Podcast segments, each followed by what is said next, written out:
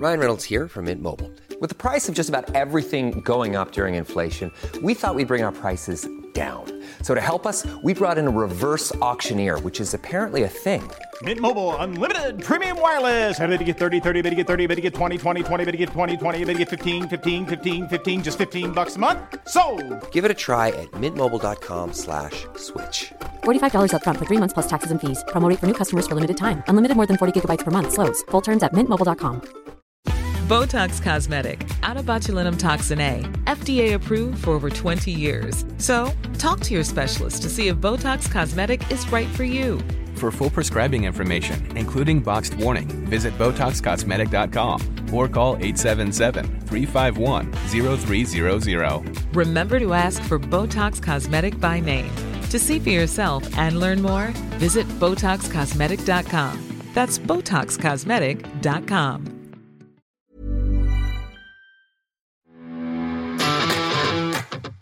Welcome to the Self-Build Podcast, where we explore all things home building and home improving in Ireland on both sides of the border. I'm Astrid Mattson, your host and the editor of Self-Build Magazine. Two of the most important advisors to hire on your self-build are the architectural designer and the quantity surveyor. I caught up with County Cork architect Edel Regan of Edel Regan Architects and Dermot Rasdale, quantity surveyor with D J Build Estimations, to shed more light on their respective roles. First up, Edel. So then perhaps maybe the, the first question is, uh, what's an architect and why do you need one? That's a very good question, and lots of people really genuinely have that question. But um, an architect can bring a lot of wealth of experience to the process. And people, uh, they're only going to do this project once in their lifetime, whereas we are dealing with this on a daily basis. And, uh, you know, we work with the planners. We work, I think it's a very good idea to work collaboratively with your team. Um, so to understand that they each have distinct roles, like the architect has one role, the engineer has another, and the quantity surveyor would have another. And the architect takes the lead in understanding where each of those roles fit in along the process. And um, some very important functional engineering issues, for instance, needs to be established early on in the planning and design process. Or else you may not get planning permission for things like access to your site or, for instance, drainage. Has it a suitable site? Have you done, uh, can you get a percolation test? Because you won't get planning otherwise. So there's no point in designing this beautiful home and having real serious problems or stumbling blocks. So yes, an architect can save you, I think, a lot of money by allow, stopping you from going, preventatively going down wrong roads at the beginning stage of the process. And uh, and what is the design process like? How does it work? Well, the design, if you can imagine a timeline, the design process, really, I often draw a line in the middle where planning is in the centre. Design is before planning, and after planning is construction. So the early stages are where a lot of crucial decisions have to be made to, and it will really have an impact on the final outcome. And the more that you can do preventatively and design well in advance, I feel the better chances you have of a success, successful home and the way you actually want it. So, um, so basically with before planning, it's about meeting the client, finding out what their requirements are, they're listening carefully to their brief, their needs, and establishing, take you know, checking that, first of all, that the site, that you've checked with the county development plan, that there's, uh, th- there's a county development plan on all of the websites, the local area websites, and make sure that actually this site is permissible. And very often the, the county, the purpose of the county development plan is to make sure that you're, that, that they have done coloured zoned maps where if your site falls into that category, you have a very good chance of receiving successful planning. Now, if your site happens not to be in that area, it would be called agricultural zoned land. And you, they, they have quite strict controls to prevent people from just having this ribbon development around the place. So what they, what you have to do is prove a, a, a local area need, where you are, you know, either a family member is local or there's a reason for employment or some very... Now, that, that law is beginning to change, but it's still there at the moment. So when you've established all of these critical factors, then the design process starts with your client, and you basically... Um, You work very interactively, and I think the the better your team is and the more interactive the process, the better the outcome. And we, we Edel Regan Architects, we have a three D image uh, rendering process where we can kind of check with the client, are we on the right track? Are we? Then we come back, we adjust, we send this uh, these drawings then in for a pre-planning meeting. So we have a good sense even before we apply for pl- planning that we're we're on the right track and that we're going well. Um, so also, I suppose, drawing, I have had international background. I've worked and lived in Boston for years. And I think it just gives an extra, that they have a fantastic ability to have that inside-outside relationship and how the whole flow of the house works. So I think I've picked up a lot of those extra skills, and working with urban design practices as well. So you, the a very important concept is to work from the general to the particular. So that hopefully brings you to the planning process. You go through the administrative process of getting planning. You have a certain amount of time to, to wait. And after that, then you're in construction phase. That's after. And after that, you have your you have to coordinate your architectural design with structural drawings. And this is a very important stage, because if a builder builds from the planning documents, there isn't enough detail there, and they may go off on tangents, and you end up with a result that's nothing like what you started off with. So it's really important to follow that thread right the way through. And I think an architect has the ability to, you know, um, keep an eye on that concept, that initial concept, and carry it right through to delivery at the very end. So that's very important. And how much can you change from your your planning drawings to your construction drawings? How much the planners have certain things in mind. Absolutely. Some things you cannot change. Yes. What are the things you can and can't change? Usually the general rule is the external envelope you must not change. You've signed off on design for the site design and windows, doors, anything that affects the envelope of the house. Internally, if it doesn't affect the envelope of the house, you're free to do what you like. But usually I'd recommend that as a team, we we we really know what we're doing ahead of time, because it's a less stressful uh, approach to the design process. We've signed off now on that stage and we're ready. Now, as it happens, there are cases where you might want to make minor adjustments, but you just let the planners know with a set of drawings, and hopefully that they will, uh, it's not a material change, so they, they will allow you to do that. Mm. But sometimes they may ask, sorry, this is a fresh application, so check with the planners. Yeah. Um, and in, in terms of the tips for the planning then, so you were, yeah. so you'd said percolation? Yes, just to be aware that the functional engineering issues are critical to in, invite early on and check, take pick up the phone and ring the county engineer and check that your site and everything ticks all the boxes in terms of access. For instance, your eighty metres sight lines both ways up and down the site, because if that can't be achieved, and the planners won't give you planning, you're stuck.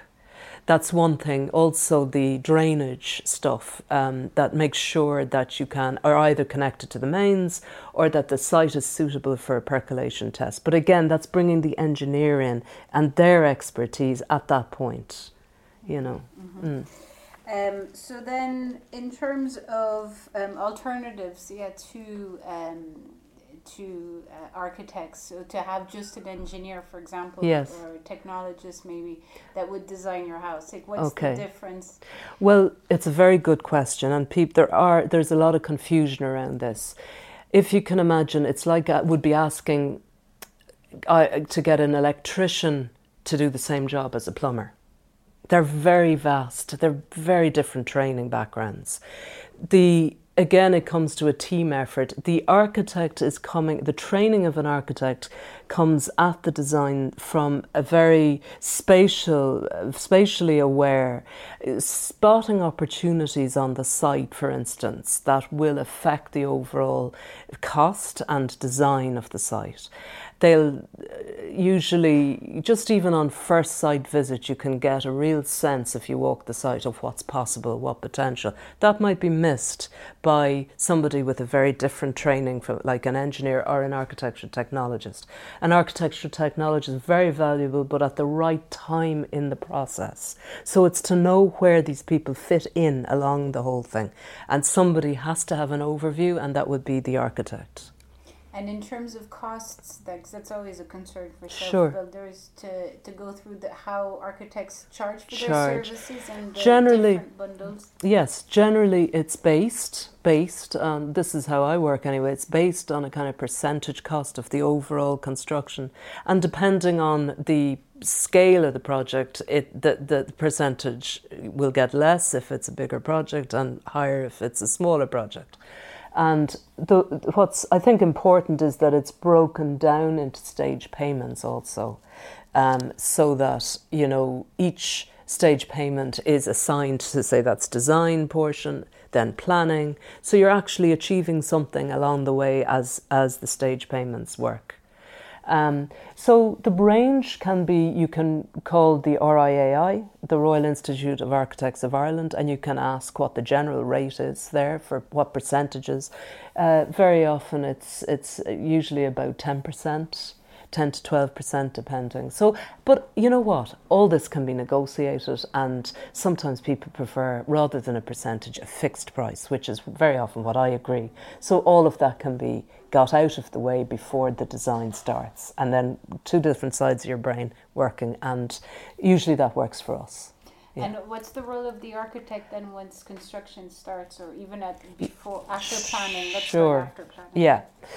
Then at that stage, you've gone through the whole design, uh, planning process. The architect, again, it's about going back to the rugby ball. You're, you're keeping an eye on that initial concept. So you want to really bring this concept to fruition, because at the end of the day, that's your ultimate goal, is you want a house that reflects all these discussions you've had and you get the best energy ratings for you. So it's a case of now consulting with your structural engineer and a B E R expert perhaps, and and the quantity surveyor at that point, and starting to examine now how the architecture works with the structure. So the way I normally work is I'll get the structural drawings from the structural engineer as discussed with each other, and then start building the framework of the building around that.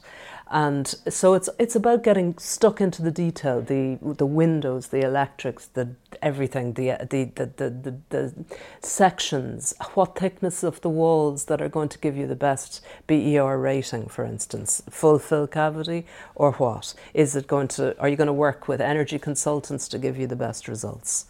And so you could even end, you know, work towards a passive house where you'll have no fees, no bills, nothing like that. So.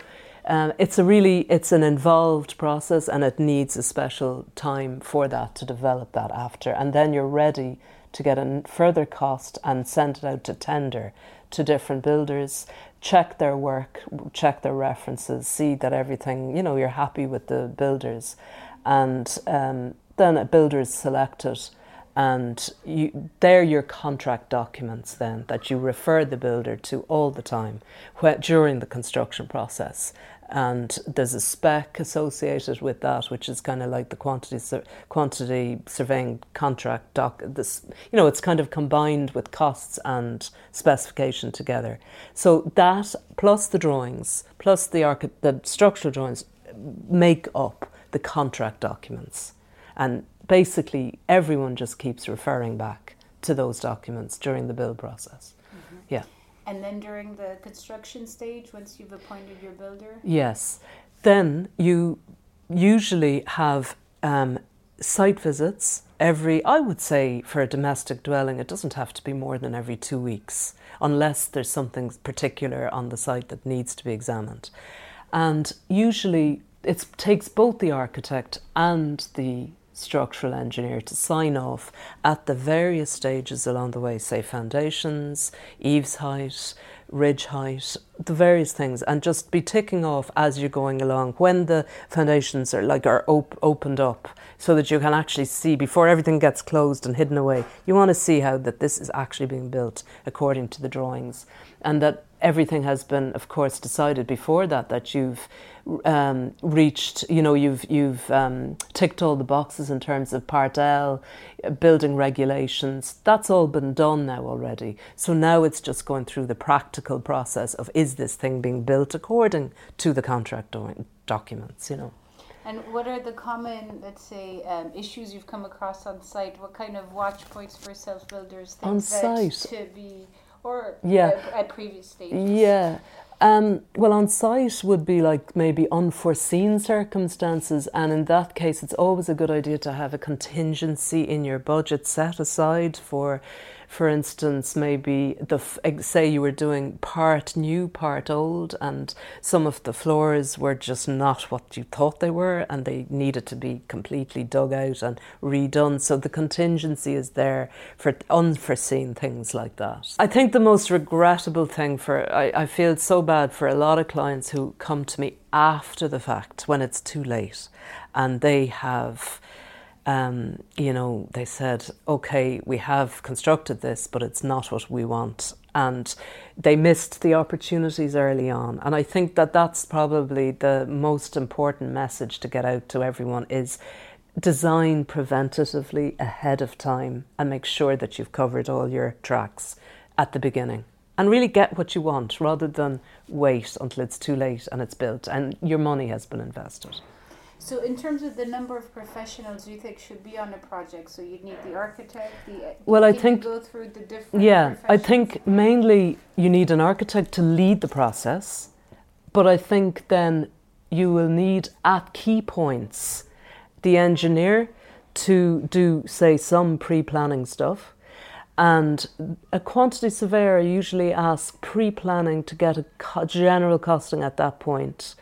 Then afterwards, there's a more j- kind of um, j- a joint effort for the working drawings with the structural engineer. And again, another stage kind of costing after the detailed drawings are done.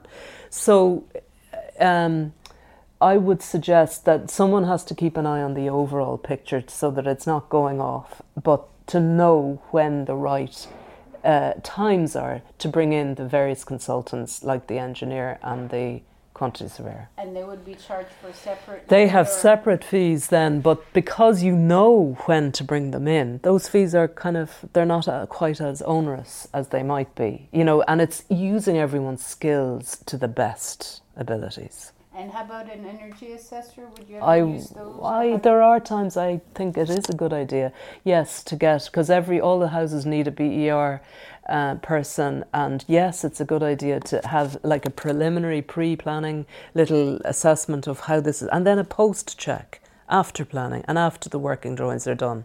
Like one thing will affect another, the windows, the choice of what windows will affect, you know, whether you use underfloor heating or how are you going to keep this rating, an A rating or passive. And there's, it's not just one way of doing that, like is it going to be solar gain, is it going to be windows, th- th- you know, lots of different ways, solar panels, uh, some some people go with geothermal. I think it's there's a, a long time before you have to wait for that to see the feedback coming back from that. So yes, it's those discussions need to happen. Yeah. Mm. Yeah.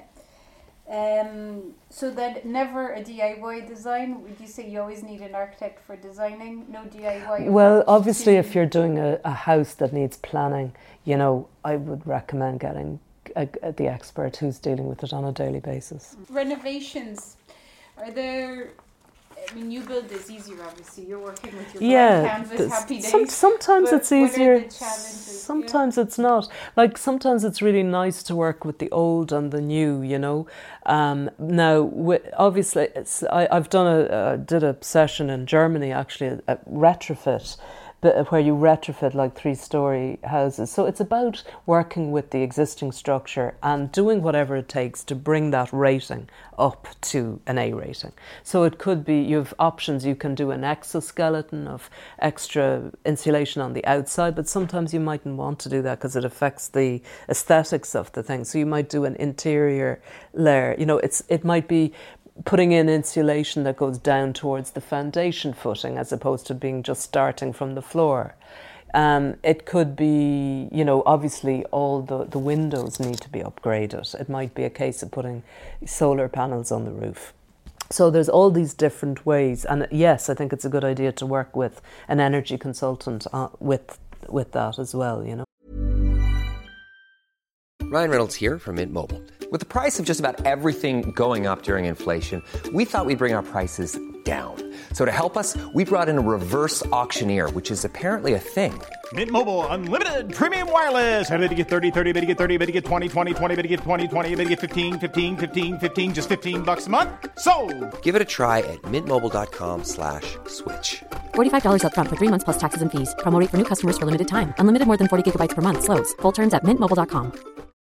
Botox Cosmetic, out of botulinum toxin A, F D A approved for over twenty years. So, talk to your specialist to see if Botox Cosmetic is right for you. For full prescribing information, including boxed warning, visit Botox Cosmetic dot com or call eight seven seven, three five one, zero three zero zero. Remember to ask for Botox Cosmetic by name. To see for yourself and learn more, visit Botox Cosmetic dot com. That's Botox Cosmetic dot com. But um, yeah. In terms of design, is are the, what are the different challenges? Would is there? It's it's just a different kind of project. You don't see any difference, maybe. Well, I think sometimes it's nice because it gives you a flavour of old character and new, so you can have the juxtaposition of a modern extension uh, next to, say, an old country home. And you've steel and glass, say, at the back, and uh, lovely flavour in the front. And that mix can be really nice sometimes. And how does it work in terms of cost? Is it always cheaper to build new, or has it? Not always, cheaper? But definitely you want to check ahead of time how much of your budget is going to be sunk into renovating this this old house. So because that's going to automatically come off the budget f- to make this a livable, habitable home. And it may it may guide you as regards whether this is the right way to go, whether you do, you know, depending on the the state of the of the the physical fabric of that building, how salvageable is it? And you have to gauge that then. But I'm always, my preference is, is try and save the old and and try and, you know, go for the conservation route if you can. Yeah. And in terms of energy upgrades, are there is there kind of a level where it makes sense not to do it? Um, like is, is yeah. there yeah would yeah. there be, be just cost wise yes. even in terms of your heating, those you would reduce that? Yes, it's important to assess what is required in an old property uh, to make it, uh, you know, passive, not even passive, but even A rating, and see is is that actually feasible in terms of your overall budget. So check that before you actually launch into that. How much is it going to sink? Hopefully not too much, so that you have enough budget left over maybe for an extension as well. Yeah. Yeah. And how about the, the D I Y component in terms of people, self-builders doing their own? Yeah. Have you come across a lot of projects where they're hands-on? Yeah. Pitfalls usually, that? Now maybe I'm biased here, but usually I think it's good to have one person who's accountable, that the go-to person, and it's usually a good idea to assign a contractor to that role, and then that person basically takes charge, because it can get, the communications can get very fragmented if there's lots of different people, and you know, it's just, it's maybe that the, the flow goes better if you've one one go-to person. Mm-hmm. You know. Mm-hmm. Do you know any other tips and advice for self-builders? Well, Well, just even in terms of energy, your site design is so crucial. Like, I'm just looking at something here, thirty percent energy savings can be achieved if a house is orientated in a certain way, like fifteen degrees of south, and you can really affect like bills and things at the end of the day. So the sighting of your house and the angle, and also to find a site that's sheltered and, you know, naturally naturally conducive to a nice house. That's really important, rather than just plonking the house, say, at the top of a hill, and it's it's not nestling in. And also the planners prefer when it works with the contours, you know. Mm-hmm. So site design is, is crucial, more than people think. Yeah. Yeah. And there, what the other elements would be? What, wind and wind. Yeah, I mean, you know, orientation, wind. Where are you going to put your refuse? Where the vehicular versus um, pedestrian? How are you going to create nice little private patio areas that are facing south? You know, um, north-facing windows should be apertures should be smaller. South-facing should be larger, so you're getting all your gain, your solar gain. So all of this stuff is is critical to the over. There's no point in thinking at the end of the day down when it's finished.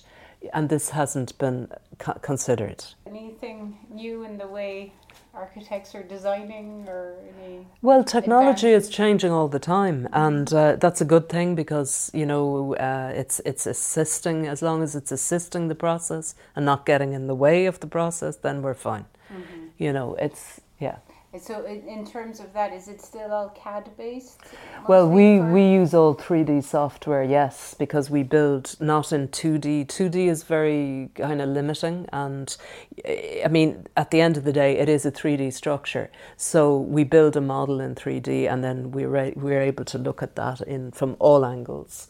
And, you know, it's a very transparent, interactive process with the client and with the planners and the contractor. So everyone understands what they're doing along the way, and there's no mystery, you know. Yeah. And would you use B I M or not really? The building well, B I M is is is very good. It's it's generally used for larger scale projects, and um, it's really B I M is like a building management system. You know, where you're interacting using Revit usually with all the various consultants.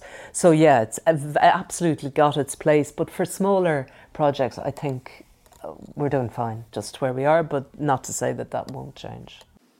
Now, here's Dermot. The topic is quantity surveying, so costing your build.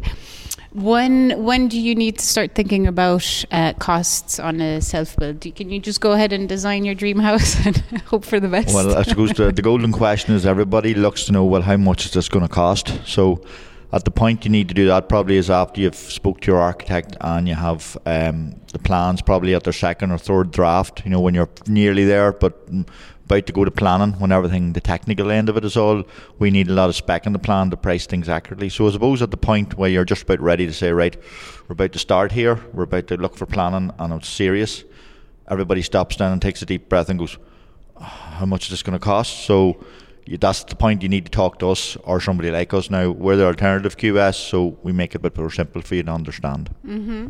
And so would a quantity surveyor come in and say, okay, if you build it with timber frame, it'll cost X.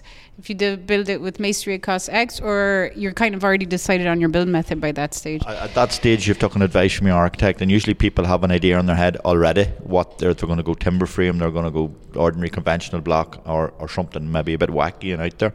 But um, hmm. usually people have that already done when they come to us.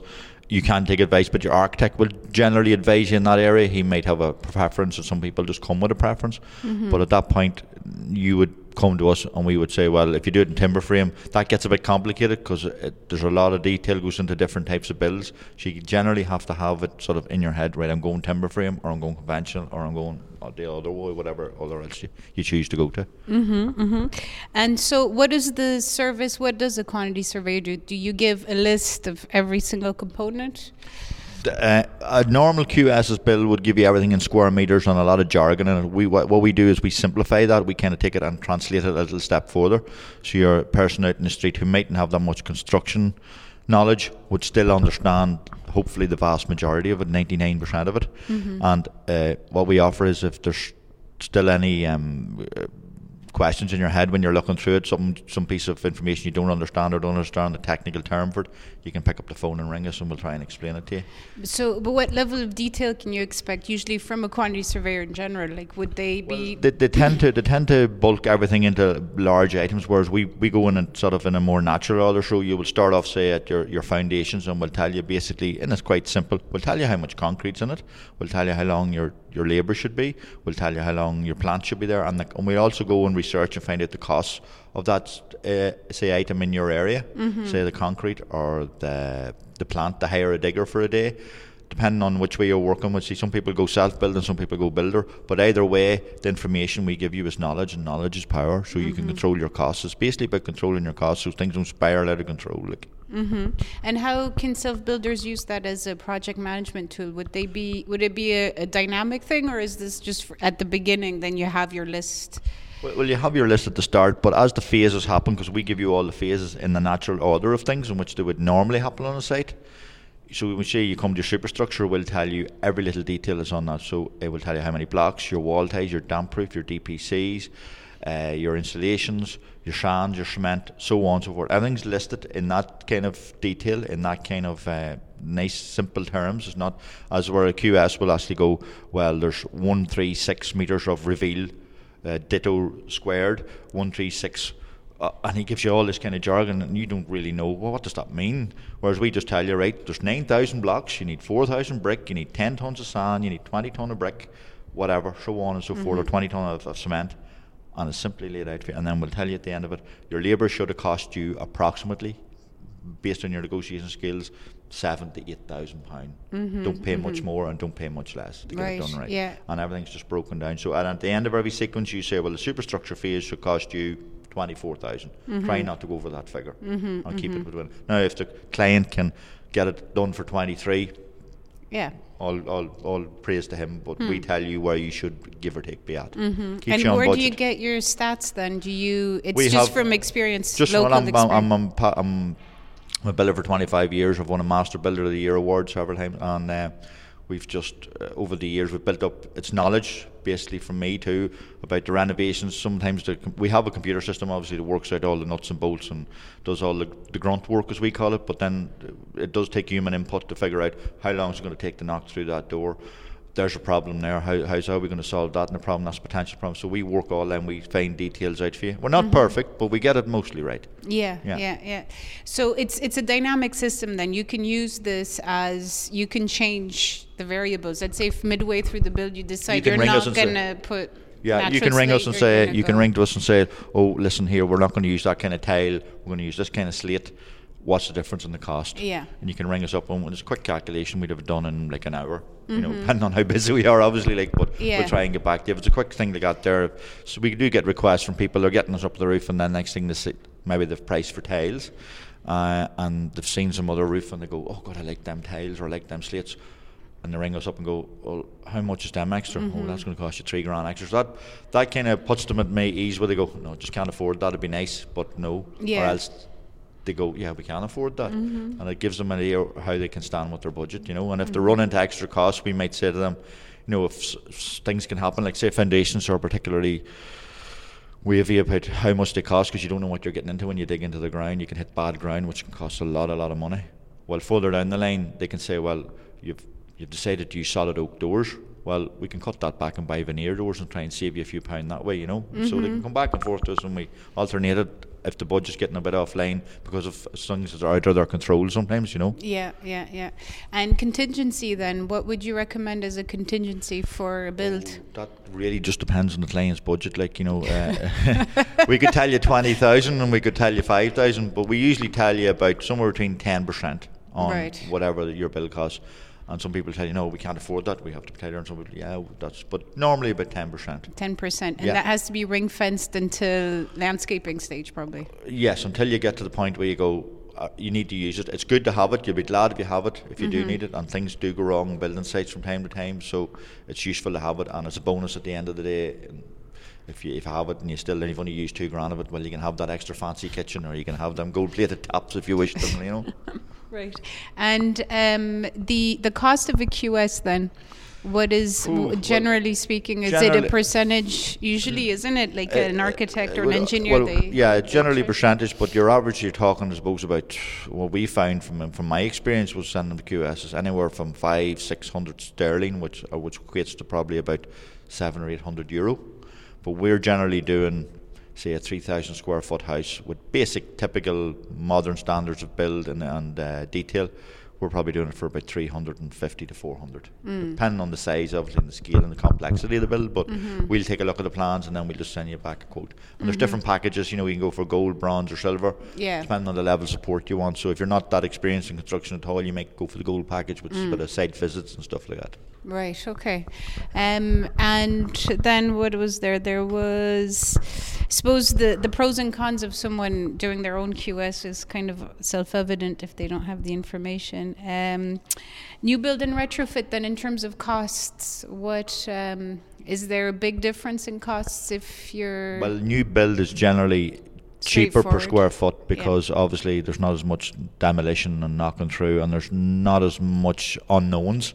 You can go into an old building and the cost can just spiral out of control because of something you haven't seen or something that you can't see at the time of surveying. You know, we've come across cases where you take down walls and realise it's only the plaster's howling up the wall, you know, and it's, the bricks are all crumbling, and suddenly it runs into ten grand of extras and nobody even knew about it. So they're a bit more haphazard, but a new build is generally more straightforward. There's less chance of running into any unforeseens, as we call it, and there's stuff that nobody can know about, like, mm-hmm, unless mm-hmm. you absolutely strip a building down to the to the, to the blocks and mortar and do your, your test holes, like, but generally people don't do go to that extreme. They tend mm-hmm. to take, take a bit of a risk on it, like. Mm-hmm. And what are the big ticket items then on a self-build? What are the the kitchen? Um, well, what usually well, well, the things that well you can control you can control the cost of your kitchen. Like, you can go out and you can pick it, and you can say, well, I'm willing to spend five grand or ten grand or twenty grand. Things that can throw people off in self-builds is they don't understand what happened. Like foundations, we had an instance there. We were doing a job literally three weeks ago, and we started digging the foundations, and there should have been about twenty to thirty metres of concrete in it. It ended up being one hundred fifteen.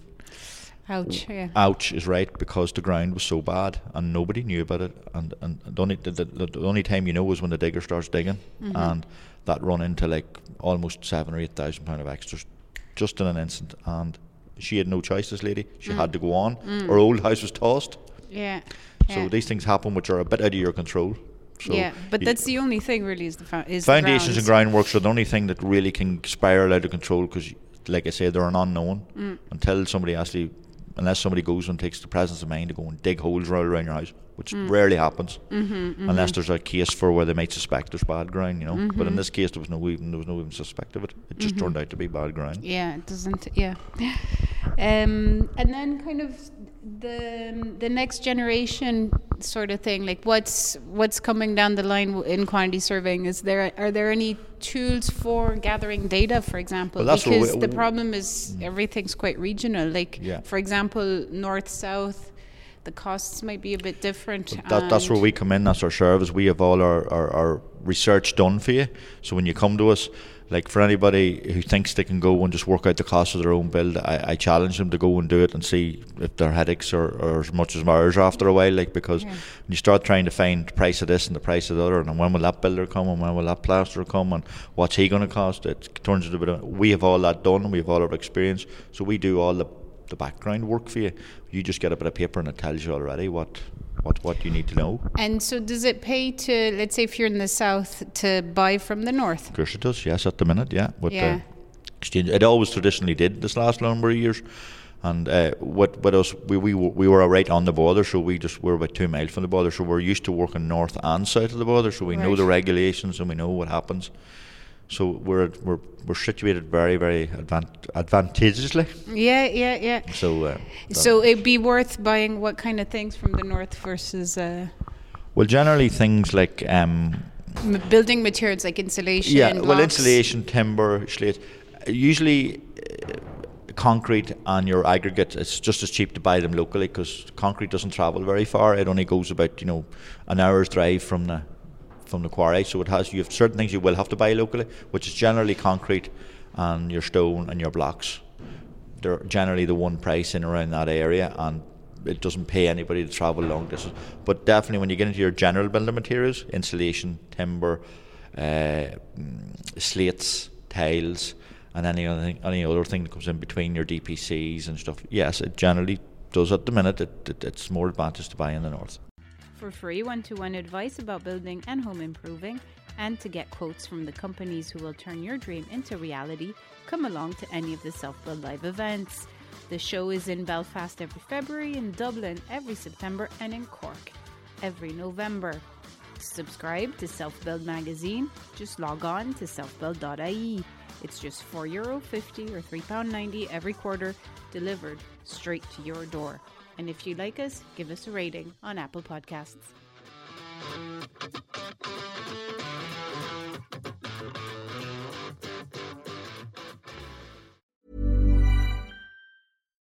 Botox Cosmetic, out of botulinum toxin A, F D A approved for over twenty years. So, talk to your specialist to see if Botox Cosmetic is right for you. For full prescribing information, including boxed warning, visit botox cosmetic dot com or call eight seven seven, three five one, zero three zero zero. Remember to ask for Botox Cosmetic by name. To see for yourself and learn more, visit botox cosmetic dot com. That's botox cosmetic dot com.